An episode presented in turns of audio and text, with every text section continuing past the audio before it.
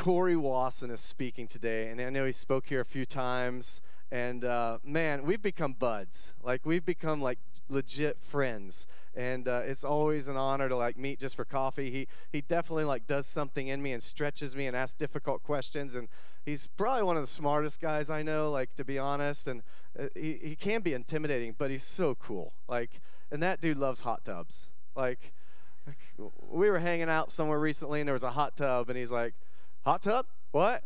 and like like instead of like prayer morning noon and night it became hot tub morning noon and night. So so anyway corey wasson he's going to finish up the series here uh, which is cool. It's our last week on the on the section of worship in our series. So to to commission josh and lydia into worship and then corey to to finish up the series i think is really fitting. So love you bro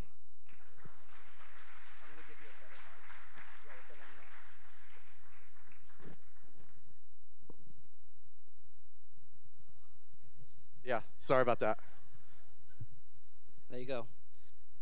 We used to say in our organization, we were missionaries for a number of years, we do missions, not transitions. So we just we have not perfected it, and uh, we're not even really trying to as a church. It's one of the things I love about Upper Room is this is a family church. We have a family culture, and we have a value for being real, for being honest, for being vulnerable, for being raw, for not coming in and faking it.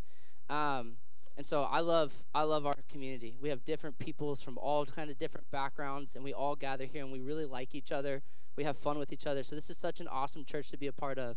Um, go ahead and get your Bibles out. I, I'm I'm a PowerPoint guy. Like I said, I lived in Africa for the past like decade, so I don't I don't really know anything about technology. I'm like from the Stone Age. I have no social media. I don't know anything, and so um, I don't know how to make cool PowerPoints. I'm sorry. So we're gonna have to use these if you have a digital version of these, you probably know how to get onto that. I don't, but you do. So go ahead and bust that out. But we're going to open to the book of Acts. Book of Acts. You can go ahead and open to Acts 2. That's where we're going to go today. And uh, so we're transitioning right now from our sermon series on worship. Is this worship? Boom, worship to our sermon series on grow. And we're talking about kind of our values as a church, our mission as a church, that we are committed to worship. That's first for us. But then out of that flows, we want to see growth in every single person's life. And then that flows into us going out, going out into our community, going out to our city, going out to the nations. And all of that kind of loops back around to more people worshiping and growing and going. And it kind of cycles until the whole world loves Jesus, and then we can finish this thing up. Okay, so that's that's our mission. That's what we're about. And today I'm going to kind of pivot from what we've been talking about in worship to what we're talking about in grow. You guys up for that? Okay, cool. So get out your Bibles. If you're a note taker, I'd encourage you to get out your notes.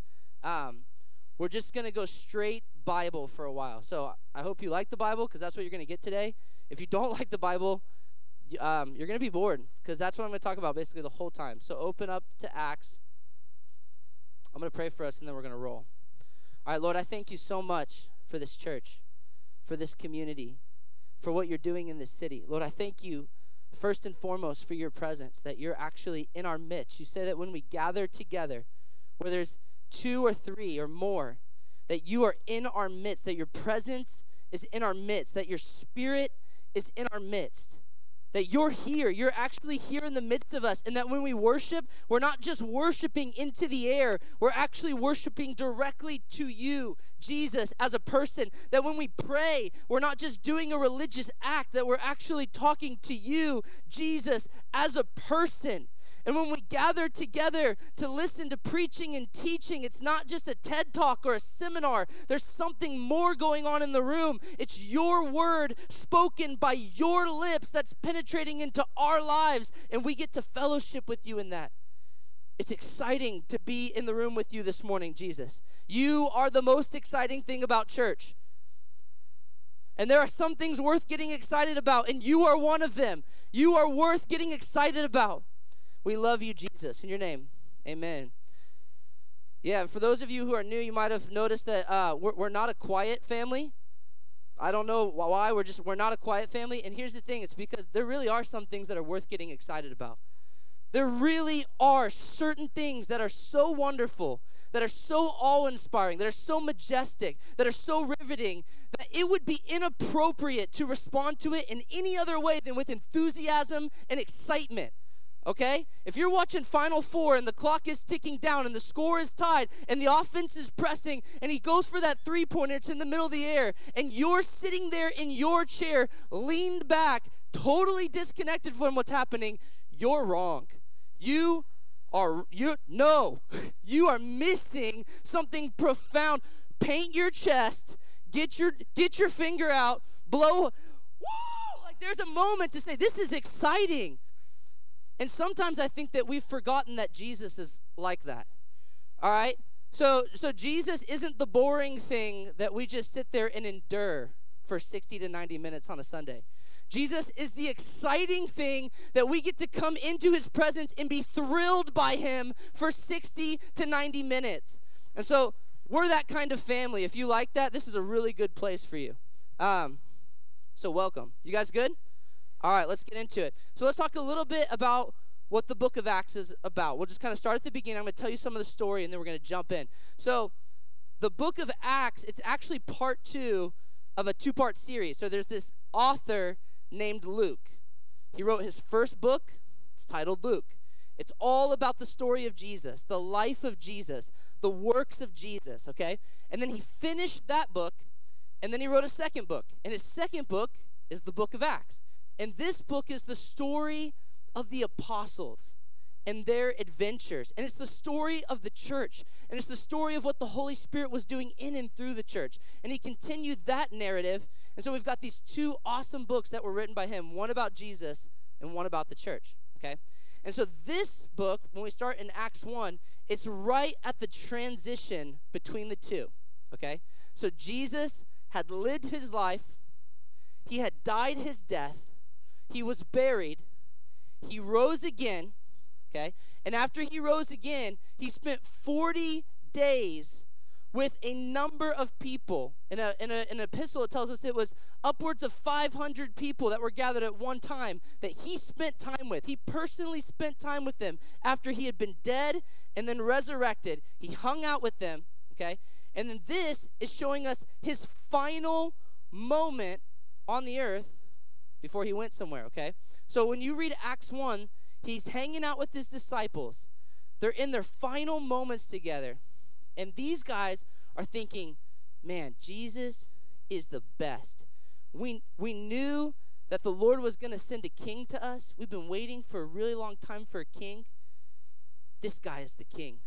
He died. That was a little bit disappointing, but it's okay because he's back. It's like after you finish the first Avengers, and then you watch watched Endgame, and you're like, we're okay. We're okay, folks. If you've never seen the movies, it's okay if you don't know what I'm talking about. You're like, oh my gosh, everyone's dead. Oh, okay, we're okay, we're okay. So, um, so Jesus is back. Everyone was super disappointed for a few days, and then everyone was super stoked after that. All right, this guy raised from the dead.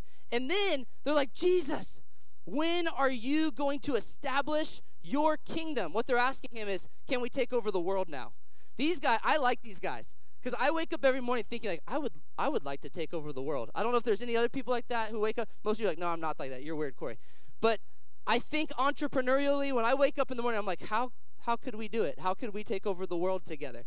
And so these guys were ready to take over the world.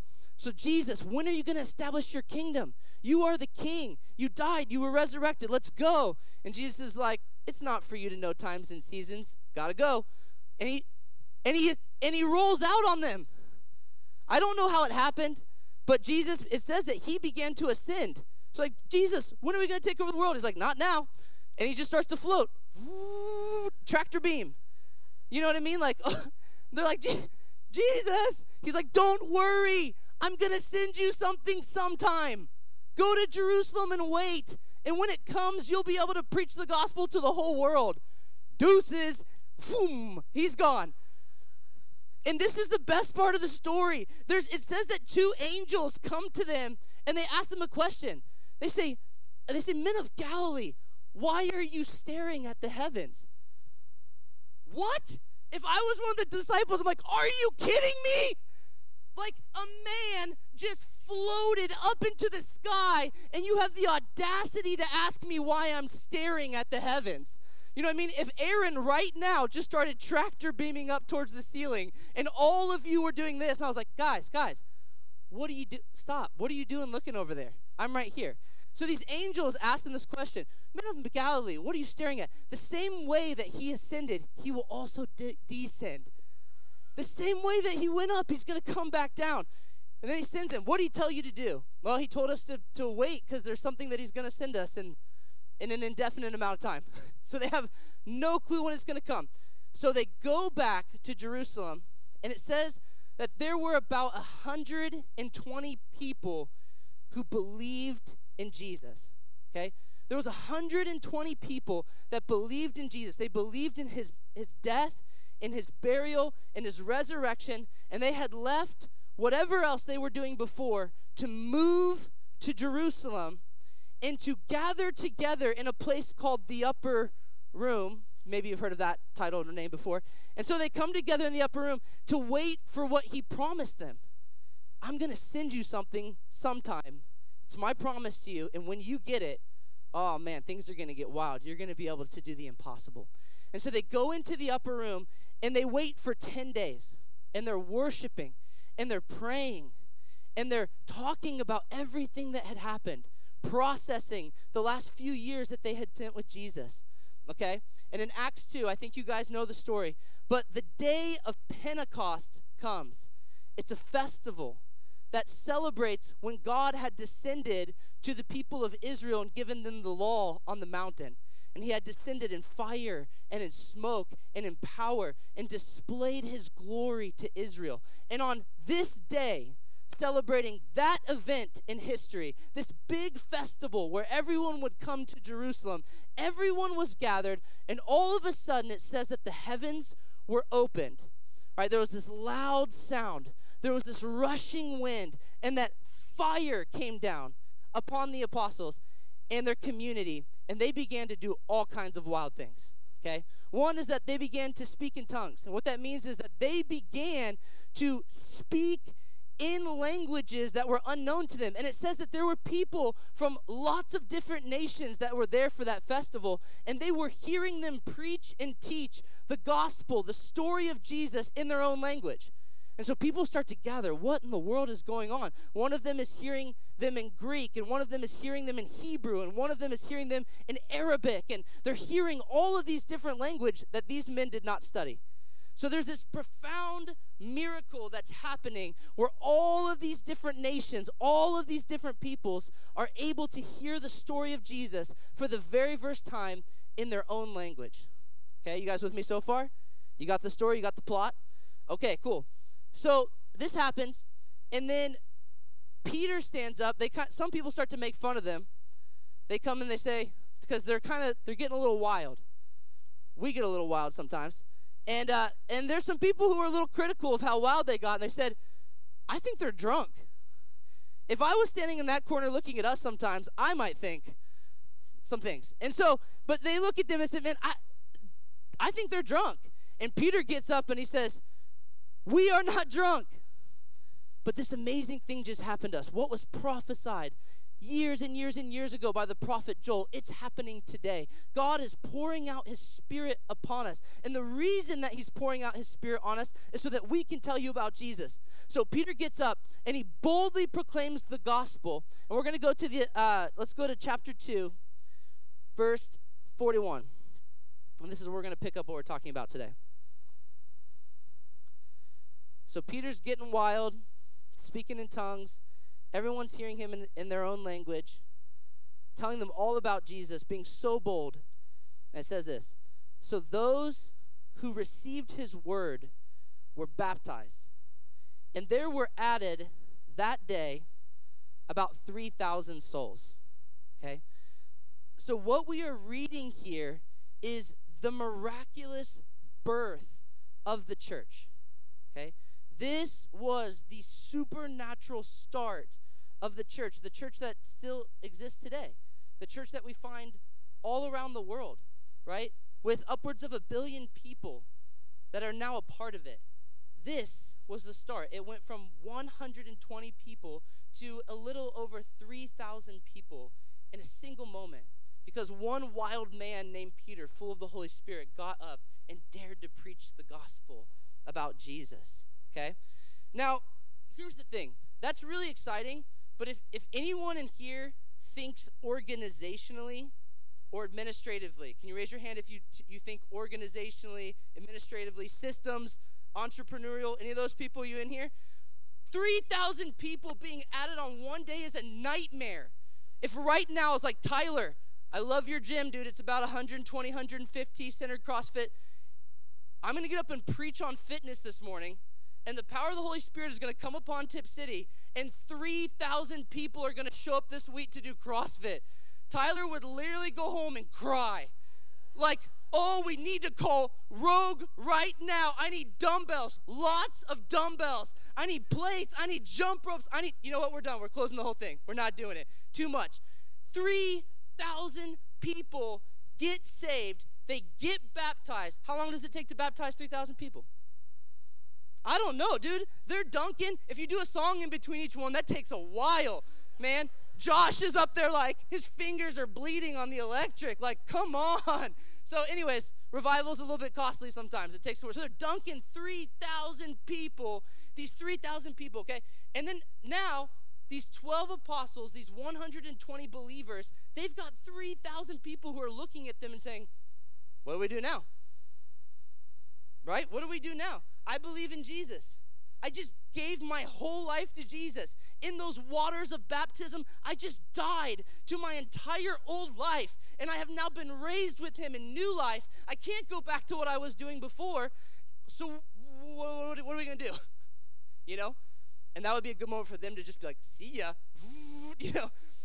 But Jesus didn't give them that power, so they had to stay and deal with it. And Jesus just up laughing, like, got you, boys. And so they have to now figure out what to do with 3,000. And what's awesome is that the Holy Spirit anointed them and empowered them to figure it out. He actually showed them how to organize and administrate and to form all of those new believers, that community, into what we now call the church. And Luke pauses for a moment in Acts 2 to give us a description, a detailed description of what they actually crafted together out of that initial community. Are you interested? You want to know what they did? Okay, so let's keep reading. We're just going to read one verse today and we are going to get lost in one verse together. You guys ready? So this is what Acts 2:42 says. It says, "And they who's they? They is the 3000 plus believers who are now living in Jerusalem together, okay? And they devoted themselves to the apostles' teaching and the fellowship, to the breaking of bread and the prayers. Okay? So I want to start, we're just going to break this down word by word, okay? So it says, and they devoted themselves. Pause. The chief characteristic of the early church was devotion. If you have notes, that's a good thing to write down. I want you to remember this. The chief characteristic of the early church was devotion. Of any word in that entire language that Luke could have used to give his first description of the early church, he picked that one devotion. Devotion. Devotion. When Nicole preached to us the other week, she said, The best definition that I have to give you of worship is devotion. Devo- devotion. Do you guys feel that? They were devoted. Now, I want to explore that a little bit of what that means, okay?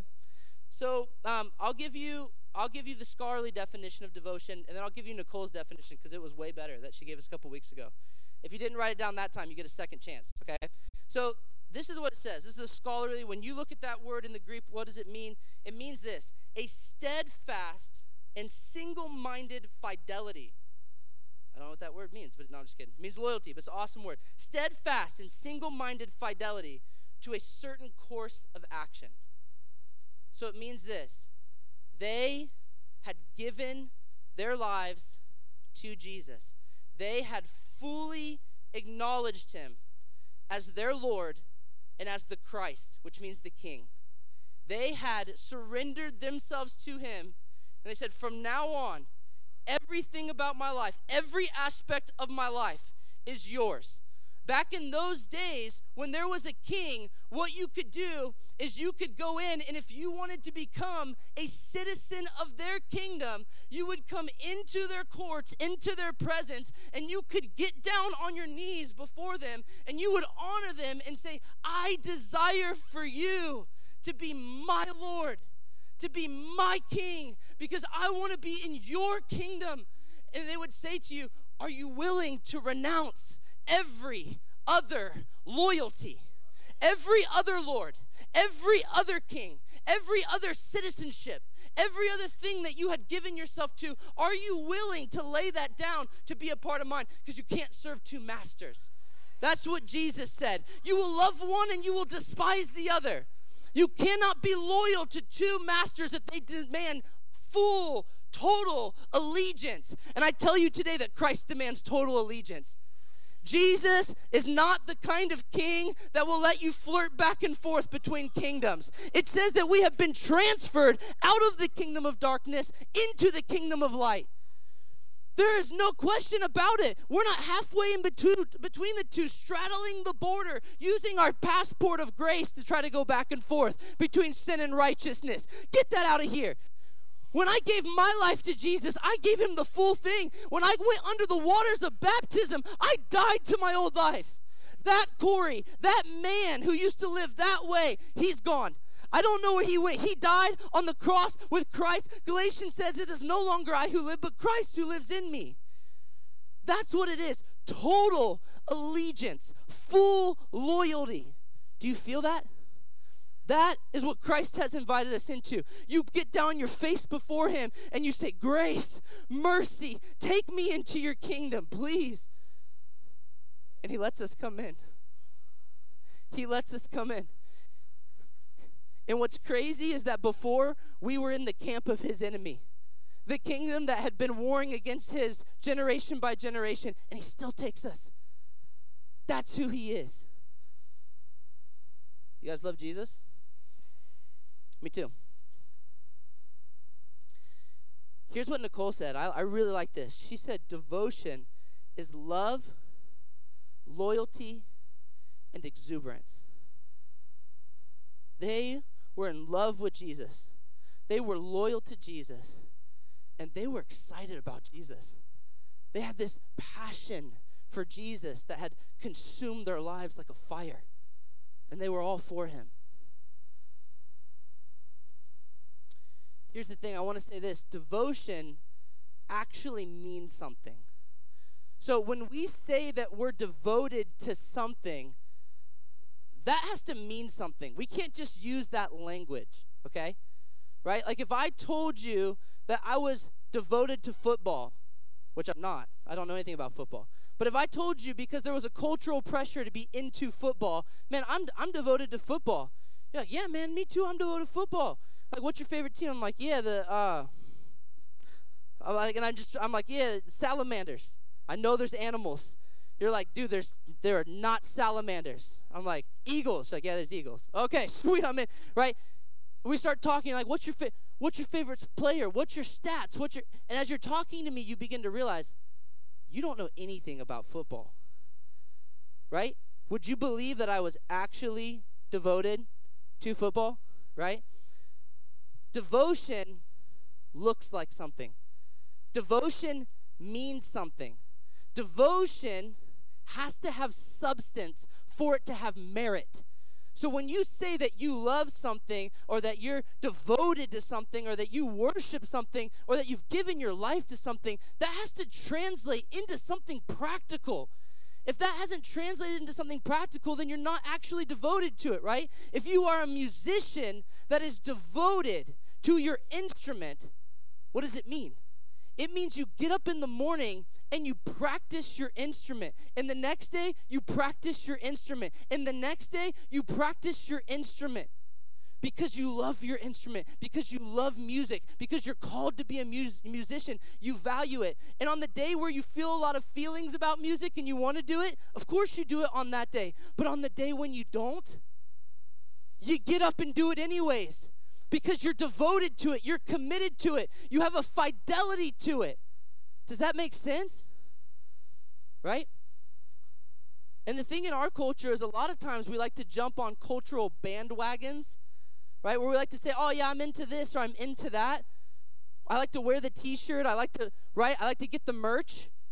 But the reality is sometimes we're not actually devoted to it. We're not actually giving our lives day by day in practical ways to it, right? Devotion actually means something. I want to say this that the power of our yes is expressed in a thousand no's. So let me explain what I mean by that. Okay? I am devoted to my wife. When we got married, I stood on a stage and I looked her in her eyes before God and I made promises to her. I made vows to her on that altar that we were going to share a life of love together. Right? And that was powerful. I was saying yes on that day. And that yes was powerful. And I paid a good deal of money for some rings to back it up. Okay? But that is not actually the power that was in my yes. The power of that yes is I was committing to say no to 4 billion women for the rest of my life. And every single day that I said, no, no, no, heck no, no, no, no, to every woman on this planet besides that one over there, that is what gives the yes its power. Does that make sense? So when you talk about the devoted musician who's giving themselves to their craft, their daily yes is actually thousands of no's to the other things that they could be doing with their time and energy. Do you realize that? The devoted athlete, it's saying no to the spicy chicken sandwich and eating the disgusting grilled sandwich. Why would you do that? Spicy is the way to go, but it's saying, no, I can't eat that because I got to go to the gym today and hit it hard because I'm time to get swole, okay? So there's this reality that when you say yes to something, you are simultaneously saying no, no, no, no. And here's the thing this generation wants to say yes to Jesus without having to say no. Nobody wants to talk about repentance. Get that off our platform. Nobody wants to talk about holiness anymore. No one wants to talk about confession. No one wants to talk about surrender. Listen, all of those words just mean you saying no to the things that you can't keep when you lay hold of Jesus. And friend, let me tell you, you have never laid down anything at the cross that's more valuable than that man that hung on it. Every single thing that you've surrendered for Christ is nothing compared to Him. Paul said it this way I consider it all, all of my successes and all of my failures, garbage compared to the surpassing greatness of knowing Jesus Christ, my Lord. All of it is filth and rubble and garbage compared to that beautiful, glorious, all consuming man. He is the magnificent obsession he is meant to be the center of our lives, the center of our, our universe, our center of gravity where everything revolves around Him. That's what's supposed to happen when you get saved. It's exclusive devotion, and you can have no others. Amen? All right, I feel like you guys understood that. Let's move on. Okay, so the power of your yes is connected to all of the no's that you say. You guys with me? And what that means is that devotion is actually costly. So all of those no's, they cost you something. You're paying a price. To come here this morning, to be in church, you paid a price. How many of you have things that you could be doing right now that you're not doing because you're here? That's devotion. That is devotion. And I want you to know this morning that it actually moves him. He actually cares that you made the sacrifice to come this morning. All right, you guys want to move on? We got a few more minutes, and we're going to take communion together. There are four, I'm going to call them the four pillars of devotion. If you're, if you're taking notes, that'd be a good thing to write down. There were four pillars of devotion, not to be confused with the five pillars of Islam. But there's these four pillars of devotion. And actually, the concept within Islam originated and was a copycat from Christianity. That there's this idea that the church was devoted to very specific things that they would give themselves to, to on a daily basis. And Islam picked that up and said, Ooh, we're going to take that. There's these pillars of devotion, and here they are the four pillars of devotion. I'm going to break them down in two groups of two, okay? Because they, they tend to happen in two different venues, in two different places? So the first one, and this is the title of my sermon today, it's kind of late to tell you, but if you've been waiting to put something in your header, do you guys know what I'm talking about? When you're taking notes in church and you start the sermon, the preacher doesn't tell you the title, and it's like 2 p.m. that day, and I'm just like, like what what do I write on this line? Like I I need it. I need closure. So you can write the altar and the table. That that is the title of this. You are you're okay. You can go to lunch. You can take a nap in peace today. Okay. So the, the altar is where we're going to start at, okay? So there were two places where the church gathers. We talked before I preached in the fall about the church and actually the meaning of the word church is the gathering. It's connected to a verb that means to gather or to assemble. So the gathering or the assembly, that's what we mean when we say church. So when believers gather, when believers assemble, boom, that's church, okay? And so they gathered in two different places that had two vastly different dynamics connected to them. Okay? The first one that we see in Acts 2:42 is that they were gathering together in the temple. So in Jerusalem, on a hill, there was built a magnificent temple. Okay? And in that temple, throughout the day, there were priests that were sustaining worship and prayer. Okay? And you could go to Jerusalem and you could climb that hill and you could go into that temple and you could participate in those services, those events if you were a Jew, right? So you could go in and you could be a part of their worship and you could be a part of their prayers. And this typically happened about three times per day. Okay? It was based off of Daniel, who we referenced earlier, talking about hot tubs. But it says that Daniel turned his face in worship and prayer towards God morning, noon, and night. And that had been his habit throughout his life while he was in exile. We're not in that story, so I'm not going to explain all that. But they took that from the scriptures and said, well, if, if that was good enough for Daniel, then we, we should do that. And so they began gathering together in the temple morning, noon, and night. And they began to have these worship and prayer times, and that was available. And so the believers, the 3,000 plus believers, it says that one, we're going to kind of skip around in the four, but it says the first thing that they did is they were devoting themselves to the prayers. So they would go to the temple and they would be a part of worship and prayer in the morning for a little bit. Then most of them would probably go to work. And then they would come back during their lunch break. And then they would spend some time in worship and prayer. And for a lot of them, they probably had to go back to work. And in the evening, they would come back. They'd spend some time in worship and prayer. And these were rhythms that were available to the community, right? This was happening daily. In fact, it was happening, or at least available to the community, multiple times per day. So when you imagine the early church, I want you to imagine that. There were lots of opportunities for worship and prayer happening. Okay? I believe in our church in the coming days, we're going to be able to offer more opportunities for worship and prayer to our community. I really believe that's something that's coming. So that was the first thing. And the believers were going to these, okay?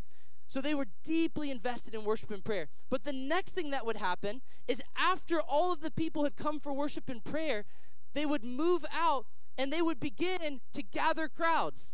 They would start preaching and they would start teaching and they would start healing the sick and they would start casting out demons. And all these miraculous things were happening and it would draw the attention of the crowd and they would come together, they would gather and they would get up and they would share with them about Jesus. And this is where people were getting saved day by day because they were preaching and teaching day by day. Okay? So the first thing that they gave themselves to was worship and prayer. Okay? You can go ahead and write that down. That's number one. So under the altar, it's an altar of worship and prayer. That's really what it is. And then the second thing, it's an altar of preaching and teaching. Because in the context of worship and prayer, it actually gives space for the word to emerge in power and to be confirmed with signs and wonders and miracles. And people were getting all saved and healed and delivered because of that. Okay? So this was happening on a daily basis, and the early church was devoted to this. Devoted to this. You guys with me? Now, I'm not going to stay too long on this because we've been talking about this reality for the past five or six weeks. So hopefully, you understand the value for worship and prayer, and you understand the value for preaching and teaching. And if you look at this, this actually, the, the altar, this reality, this reminds me a lot of what we do every Sunday. This actually, to me, gives a lot of credence to what we do here on Sundays. So if you ever ask the question, like, where is this? This thing that we do in the Word? Well, there it is. That's what they were devoted to, right? So I want to say we should be devoted to this, right? Even if you sometimes have beef with this, even if you sometimes get annoyed with this, even if it doesn't sometimes meet your expectations or your preference or this or that. No, no, no. They devoted themselves to this. In Hebrews, it warns us and says not to forsake gathering ourselves together to do this. No matter how dysfunctional or broken the church gets or has been or will be, we cannot give up on it. We got to keep doing it. And we can try to make it better every week, but we can never give up on it. Okay? Let's move forward. And here's where we're going to finish. But here's the other thing that blows my mind is it didn't stop there. And here's where I want to dismantle what I believe is a lie that's been resting over Western Christianity. And it's this what it means to be a Christian is to come to church on Sunday morning. And if you are a radical Christian, then maybe you even go to church on ooh, Wednesday night. Devoted. Um, how fit would someone be if they only went to the gym on Sunday morning? Especially if they were still pounding those Doritos through the week. Oh, I'm not experiencing transformation. Church is a joke. what? Give me a break. Church isn't a joke. It's that you're not devoted to the things that Christ has called us to be devoted to that bring transformation, right? That you're going to lift those dumbbells one time and have those big old biceps? That's not how it works, right? You think you're to pick up your violin one time and try to strum it and then you're to be a maestro? No. You have to give yourself to it for it to have the full effect. It's devotion, okay? But here's the second thing, and this is what I want to call us to today. This is where we're going to land. It was not just the altar reality, but they would leave the temple, and it says they would gather together. Church, the gathering, the assembly, they would gather together home to home. And they would sit around one another's table. It's the altar and it's the table. The altar and the table. That was the movement of the Christian life, of the Christian experience, of what we do together as a community, from the altar to the table. And there are some parts of Christianity that have given up on this. We don't need that. We're just going to hang out in coffee shops and talk about theology right? We don't need we don't need that. What they don't realize is that they're chopping off half of what it means to be the church. And they wonder 10 years later why they feel so empty. But the other side is that we come and do this, but then we live private, isolated, closed doored, island lives. And we wonder, man, I go to church every Sunday and I hear that Jesus is hope and faith and peace and joy, but I still feel so stinking lonely. Well, do you want to know why you feel lonely? Because you don't have any friends. Do you want to know why you don't have friends? Because you come into a room with people and stand and do activities and then walk out the door and you weren't known and you didn't get to know. And you weren't made for that. You were actually made to go from this worship, prayer, preaching, teaching, presence, power, encounter, experiencing the Holy Spirit, signs and wonders and miracles. And you were supposed to get off of this altar and walk out those doors and go eat some tacos with somebody. And if you move in a rhythm of work, home, where I'm kind of by myself and lonely, church, Ho- work, home, where I'm by myself and lonely, church. Do you guys see how that that doesn't actually do what you're hoping will happen in your spiritual life? We need these other two realities. This is what happens at the table. The first one is called the fellowship. Take koinonia in the Greek. The fellowship. It comes from the root word means common or shared. It's where we get the word community. So they gave themselves to community, to sharing their lives together, not just their religious, spiritual lives, but their lives. Marriages and families and interests and passions and hangout and hot tubs. Hot tubs. Come on. Come on, Jesus. That is a part of it. And we have to retain that. And so, uh, and then at those tables, what it says, this is the fourth thing, it said they gave themselves to the breaking of bread. And this is where we're going to close today. And the band, if you want to come up, this is a good time. I know children and teens are going to come back in. Um, but they gave themselves to the breaking of bread. And this phrase, it's a common phrase. It, it means to share a meal together. Um, it's that simple. They ate tacos together. They shared a meal together. They broke bread together. But this phrase actually came over time to take on a much greater significance. We read in, in 1 Corinthians that it turned into they would come together, what they called a love feast. And as they were eating dinner together, sharing a meal together, they would celebrate communion. And they would remember Jesus at their meal. Okay? The table is the fellowship and the breaking of bread.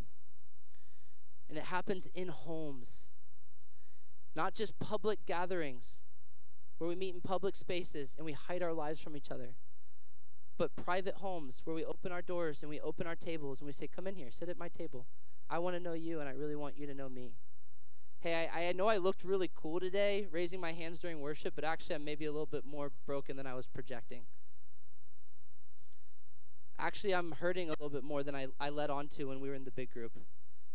Actually, there's some things I maybe need to talk about. Do you have time for that? Do you guys know what I mean? Um, there's some questions I have about the Bible because when that guy Corey was up there, he was talking really fast, and I really didn't know what he was saying half the time. Could you slow down with me and help me understand? Actually, where is the book of Acts, anyways? Because I flipped for 45 minutes and I couldn't quite land it. Where do we have space to talk about that? That's what we need, friends. We need the altar and the table. Stand with me. You guys doing okay? Having fun? Okay. I know it's 11:50 and some of you are getting hungry. But that's okay because we're going to take communion. Hallelujah. That little wafer's going to tide you over. It's going to get you through. You'll be okay. You'll be okay. If you don't have uh, communion, go ahead and raise your hand. The ushers are going to find you wherever you're at. Just give a little wave. Just a little. Yep. Leave it up until they come get you. Okay.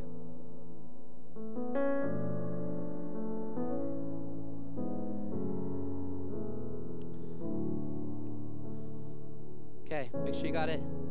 Dude, teens, come on in. Kids, some of the kids are back in. Go, go find your families. We're just gonna have a little table moment together.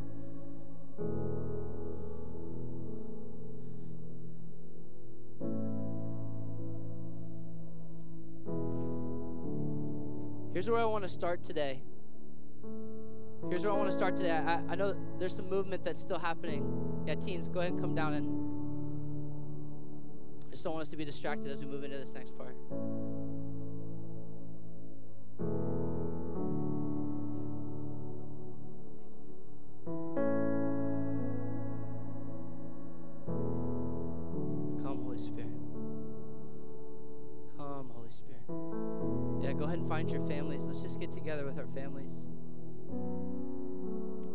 Come to the altar together, come to the table together, remember Jesus together.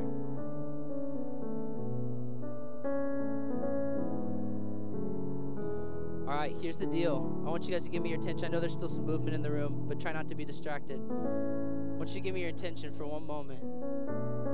It's the most important thing that I'm going to say this entire sermon. If you are in this room and you have not yet surrendered your life to Jesus, if you are in this room and you have not yet gotten down on your knees before Him and said, You are my Lord, you are my King, I believe in you, believe that you're real, that you lived, that you died, that you really were buried in a tomb, and that you really did get up out of that tomb. That you ascended to heaven in the same way you went up, you're actually going to come back down. If you have never had that moment with Jesus, if you have never had that conversation with Jesus, I want to plead with you today. I want to beg you today to consider him.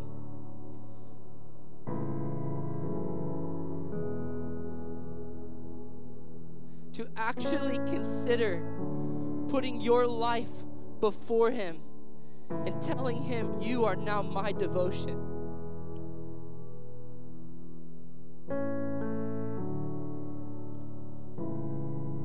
If you've never had that moment in your life, I want everyone to close their eyes across the room. If you've never had that moment in your life and you want to have it right now, I just want you to raise your hand.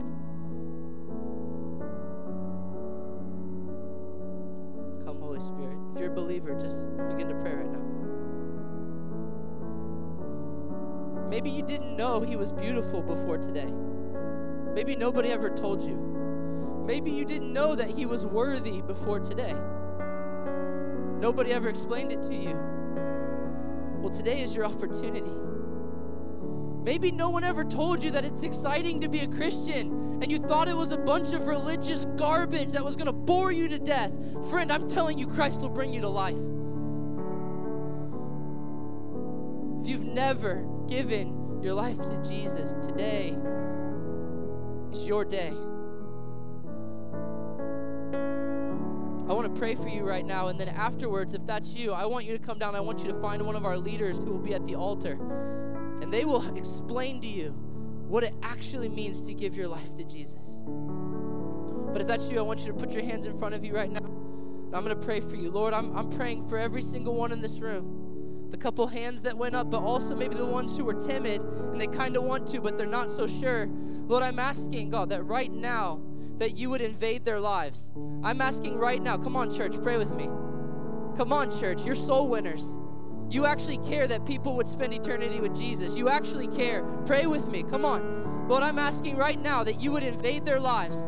Lord, I'm asking right now that you would break in. Lord, I'm asking right now that addictions would break in the mighty name of Jesus. Lord, I'm asking right now, God, that believers, new believers, would be added to the church. Lord, I'm asking God that they would be baptized and that their old life of sin and bondage and shame would pass away and that they would come into a new life with Jesus Christ. Lord, I'm asking that you would give them the courage today to come down to the altar, to meet with our leaders, and to give their life to Jesus. We ask in your name. Amen. And then here's the second thing I want to minister today. Prayer team, if you could come down, go ahead and line the altars. Today, I, I just want to pray. I want to pray for the lonely today. I just feel like there are some in our community, or maybe even those who are viewing online, that you have had the experience of the altar, worship and prayer and preaching and teaching and services and church and weekend events, but maybe you've never had the experience of the table. Maybe you've never had the experience of being known and loved and accepted. Maybe you've never had a deep Christian friendship before that changed you. And if that's true, I want to say to you, I'm so sorry. I'm sorry that that's been your experience. And here at Upper Room, we want to make sure that, that, that that's not your experience from this day forward. There are homes in this community that are open. There are tables in this community that are open. There are good people here who want to walk with you on your journey to be closer to Jesus. That's what this next month is going to be about. But if that's you, and if you've just been feeling lonely, even 2020, just the year, you're like, man, I, I felt a lot of lonely in 2020. If that's you, I just want you to come down to the altar and to receive prayer.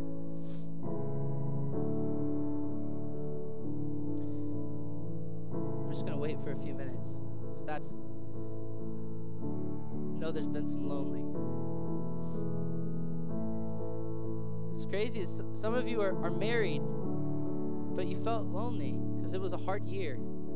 Maybe it was harder to connect. Some of you, you, you, you have a family, you've got kids, but but actually it was a lonely year because it was it was hard to do family last year. It was really hard to do family last year. And you just you felt just a lonely weight sitting on you. I'm going to begin to pray, and maybe as I pray, if you feel that tug, I just want to encourage you to come down. There's people who would love to pray for you. Lord, I just ask right now, God, for anyone who's feeling lonely, who has been feeling lonely, whether that's right now, whether that's last year, Lord, I'm asking that you would minister to them right now. And we declare over you, you have a home. You have a house to enter into. You have a table to fellowship at. There is bread for you to break with other believers.